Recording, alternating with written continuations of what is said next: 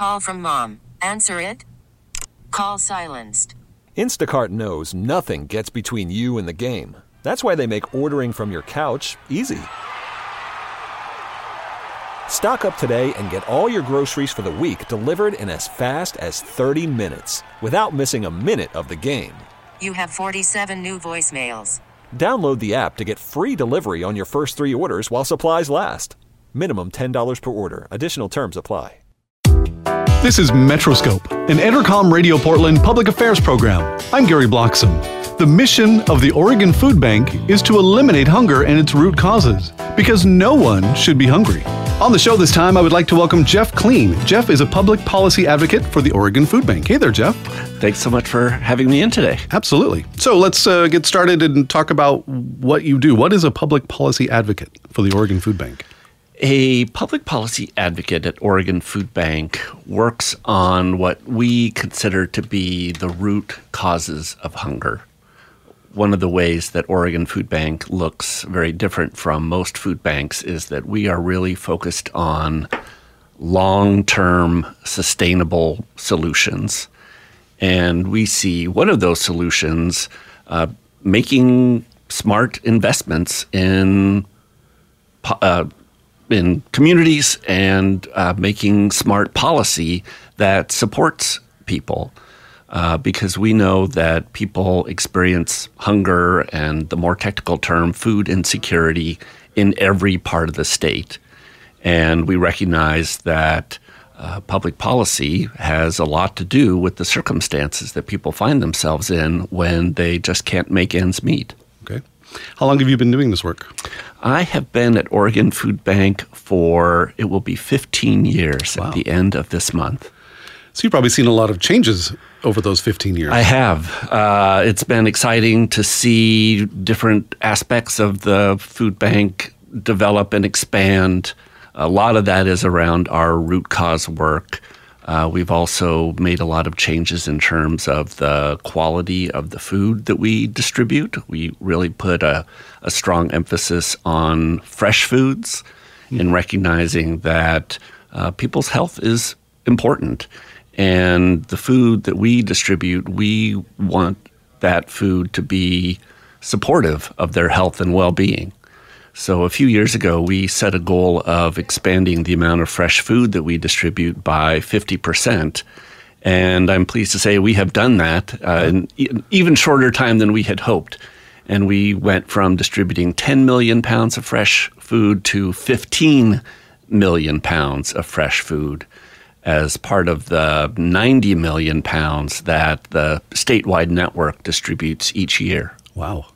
That's a, that's a lot. Fresh food. What do you mean by fresh food? Fresh foods is, is like fresh produce, fresh like produce that? primarily, but it's also uh, fresh dairy products, uh, meat, uh, the things that really can sustain people's health and have a pretty short shelf life. I'm they do. Okay. Uh, so that's that's the only challenge with that much fresh food is that it does increase our costs uh, because so much of it is refrigerated, so much of it has a short shelf life. So we have had to increase the amount of refrigerator and freezer capacity that we have, uh, the number of refrigerated trucks that we have on the road. But we feel like it's a worthwhile investment because really it's an investment in the people that we serve. What kind of feedback do you get from people that you do serve regarding that? We get very positive feedback. I am uh, fortunate to be able to volunteer in one of our partner agencies uh, every few months. And it's very rewarding to see someone come in for food, particularly for the first time, and when they see the the variety, the freshness, the the options that they have, uh, I think they feel good about it, and that certainly makes me feel good about uh, the experience that they're having. It can be a little. Uh, people can feel a little bit ashamed by coming into a food bank. Do you think? They can, yeah. I um, anecdotally certainly hear of more occasions where people they wait so long to to seek help. Uh, people may spend all their savings. Uh, they may really get to a difficult place uh, because I think people naturally do want to work hard, make it on their own. And unfortunately, I think just in our society, we do focus a lot on the individual and individual success. And I think our hope is that we can um, create a more community minded approach that we're all in this together. Yeah. Uh, everybody hits a rough patch uh, from time to time, and that's that's really, I think, in many ways, the story of hunger in the U.S. Uh, and we all need a helping hand on occasion, and we want people to never hesitate to access the services that we provide. Let's talk about hunger. What does it mean to be hungry in the United States? Yeah, hunger, I think, can bring certain images to mind, but that those images are born out of the international experience of hunger, Right. where in the United States it really does look very different and, and is largely invisible. Although, um, certainly, if anyone knows of the local food pantry in their neighborhood, they can find the long lines that are there Yeah, waiting for yeah. food assistance. So it's prevalent. Uh, roughly 35 to 40 million Americans experience hunger. Uh, the U.S. Department of Agriculture has, uh, they defined it as food security, low food security, and very low food security. And what that really means is the different levels of quantity, variety, and quality of food. So when a household may not have enough money to spend on all of the food that they want, they, they start to make compromises. And those compromises typically are in the quality of the food, so there's less and less fresh food, more and more canned and boxed and prepared foods, and less variety uh, when we have options where we can buy in bulk. We may buy a lot of pasta or a lot of rice, and that becomes uh, there's nothing wrong with those things being a staple, a healthy staple Right, of yeah, our diet. course. but day after day, meal after meal, uh, we start to miss out on the nutrients that are part of a, a rich and uh, varied diet. How about hunger in Oregon? What, what's it like here? Yeah, um, we experience hunger at an alarming rate. Uh, and I should have said that really the last part of food security, very low food security, is when people are cutting back on the amount of food that they eat. And that could be maybe a smaller meal portion than they really need to be healthy, or too often it is skipping meals. So um, I think all of us in our day to day experience can relate to running late and out the door without breakfast in the morning, for sure. or uh, too busy through the day and skipping lunch. And, and we all know that feeling of kind of being a little mentally fuzzy, uh, physically drained. Uh, those are the physical impacts of being hunger. And even that doesn't really encompass what the experience is like because that can be an isolated incident when we know, okay, I missed lunch today, but I'm going to have a good, healthy dinner tonight. So I can do that. Mm-hmm. Well, that's a very different experience if you have skipped breakfast, skipped lunch, and you don't know how much food is in your cupboard at night. And you don't know if you are going to have enough. We are talking today with Jeff Kleen, a public policy advocate for the Oregon Food Bank. Now, Jeff, um, what are some of the factors that lead to people having food insecurities? Some of these may surprise One- us. Yeah, one of the ways that, that hunger is different in the United States than internationally is that it is not for lack of food.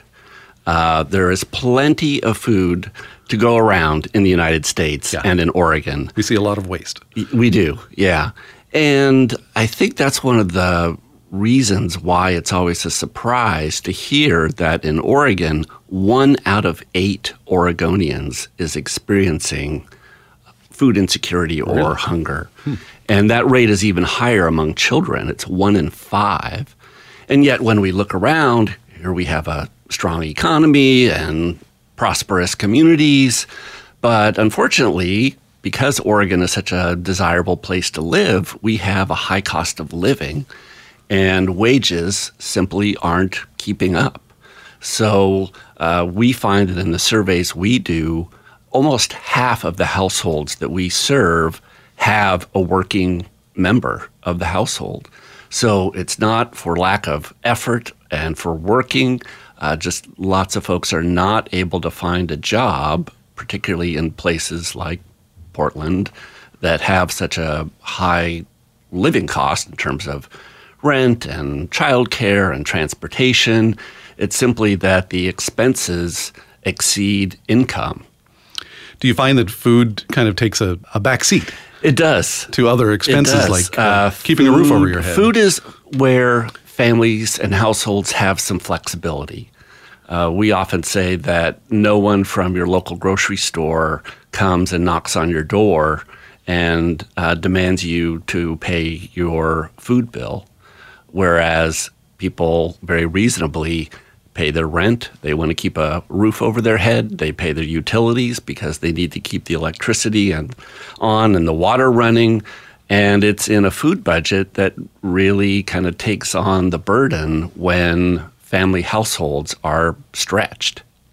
What is the Oregon Food Bank doing to kind of end this? How are you, how are you trying to end hunger? We are taking a number of unusual approaches. So, we definitely have a traditional food banking model in terms of distributing uh, 90 million pounds of food across the state through our network.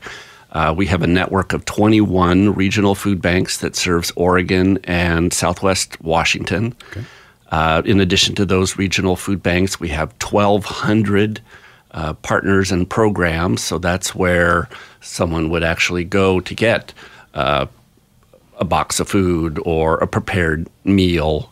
Those are the, the food pantries that we, we see in our communities. So that's definitely a big part of it. But beyond that, we are we consider ourselves champions of self-reliance. Uh, we want to teach people how to grow their own food, how to uh, cook and prepare healthier, uh, more economical meals. So as a result, we have a learning garden at many sites around the state. That's super cool. Largest at our location up in Northeast Portland, but also in, in Beaverton. We have uh, nutrition education programs throughout the state that are led largely by professionally trained chefs and other volunteers teaching people how to use a knife, how to saute, how to uh, really stretch their grocery budget and make healthy choices, healthy and economical choices. We also do a lot of work around community food systems. Now, that's just a fancy term for a community recognizing their strengths, their assets, and meeting their needs with those assets. So that has a lot to do with access to food. That that's the other challenge that we have, not only in Oregon but across the country. So there's plenty of food. The question is, is there access for everyone to that food? So obviously, the price of food can be an obstacle. But if you live in a rural area, sometimes just the physical proximity to affordable, healthy food is a challenge. So, building community food systems and that kind of community resilience can create more options and increase access to food for more people. That's great. I, I love the education part of what you guys do. That's that seems really important. It is. It's, it's surprisingly, you know, I I don't know how to cook that well. I know how to do it some, it's, but it's a skill that uh, unfortunately we're losing. Uh, there's so much fast food, so many easy to go to prepared a restaurant. foods. That, that's exactly right. Then the last big part of what we do is we advocate for change. So that involves civic engagement. It involves uh, giving people opportunities to Uh, we, we think of it as shortening the distance between uh, people and decision makers when those decisions are impacting uh, programs that benefit them, affordable housing, transportation. So we are really working hard to engage more and more people uh, in their communities in the political process to improve the environment for everyone. And very recently, some changes are proposed, right, to, to SNAP. First, let, tell me what SNAP stands. Is it an acronym? It is. It is the Supplemental Nutrition Assistance Program, Okay. and it's the name that was adopted for what really still is commonly known as food stamps. Uh, it was adopted about 10 years ago. Okay. And we were very disappointed to see the changes that were proposed by the Trump administration because all of them essentially restrict access to food stamps that are benefiting about 38 million people across the country. And in Oregon, 600,000 people count on food stamps to have enough to eat. And what are these proposed changes? There are three uh, so far this year that have been proposed. Uh, the first would impact people who are looking for work. So, right now, uh, people who are looking for work still have access to SNAP. And I should say these are, are folks who are not supporting dependents. Okay. Uh, but yet they're unemployed. Uh, many of them live in rural areas. Uh, many of them live in uh, places where jobs available just may not match their skill set. Uh, so these are folks who live in high unemployment areas. And right now, there's a provision that allows them to receive food stamps. But the proposal from the Trump administration would put a harsh time limit on folks like that and would only allow them to access food stamps for three months out of every three years. So, in other words, someone who is struggling to find work, uh, just not able to do it due to a variety of circumstances beyond their control, are suddenly going to be cut off their food stamps with the idea that that somehow helps them find work. Now, Supposed to be an incentive or something? it's supposed to be an incentive. I, I think about how difficult it is to find work for anyone, uh, let alone showing up on time and ready to perform well in a job interview on an empty stomach is just another obstacle for people. Right. Yeah, that's a real challenge. So that's the first uh, rule change. Uh, then another one that was uh, released here recently would take away a provision that allows 43 states, including Oregon and Washington, from providing food stamps to people who are earning a little bit more than the standard income level, but face high living expenses, like we talked about before. So this is really uh, common in states like Oregon, where people are earning a little bit more, but certainly not enough to meet their needs when rent is so high and the cost of childcare and other household expenses. Uh, the provision that would be taken away also allows states like Oregon to provide food stamps to families that have saved a little bit of money. All of us are better off when we have a little bit of savings to meet unexpected uh, expenses like a car repair or a rent increase. Having a little bit of savings helps households get through rough patches like that without sure. going without food or without falling into debt that can spiral out of control. So, a little bit of savings provides a lot of stabilities to households. Yeah, yeah. Uh, so, those families would no longer be able to receive food stamps uh, if this rule, if this proposal is implemented. Okay.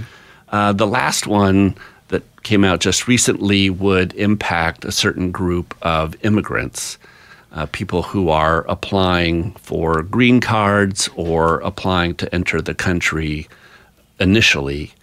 And it, in those applications, there's, there's kind of an equation going on. They're, they're looking at what they call the totality of circumstances. They're basically weighing pros and cons uh, that a household has happening. And ultimately, the use of a program like SNAP, but also certain parts of Medicaid, uh, Section 8 housing vouchers, all of which an immigrant in this situation can legally use. They are legally eligible for those programs. But with this rule proposal, if they did, it would be counted as a essentially a heavily weighted strike against them in determining whether their application is approved. So ultimately, families may disenroll from these programs or they may choose not to sign up for these programs when really they're necessary to keep their families healthy and strong. So we know that that likely will put an additional strain on the food bank network. But at the same time, we're also concerned that the rule is complex and confusing enough that people not only may disenroll from food stamps, they may also decide that they can't take the chance of going out and accessing food from a local food pantry out of confusion about who is funding or who runs that pantry or where the food comes from. So, one of the messages that's really important right now is uh, for us, for us, the Oregon Food Bank Network, to let people know that we are not part of the list of programs that would count against people. And we want people to come to our locations and get the help that they need. And I should also say that the other two rules that I mentioned have not become law yet. Okay. So I also encourage people to continue to enroll in SNAP or food stamps, get the help they need. Uh, we're doing what we can to prevent these rules from being implemented and becoming law, but they are not in effect yet.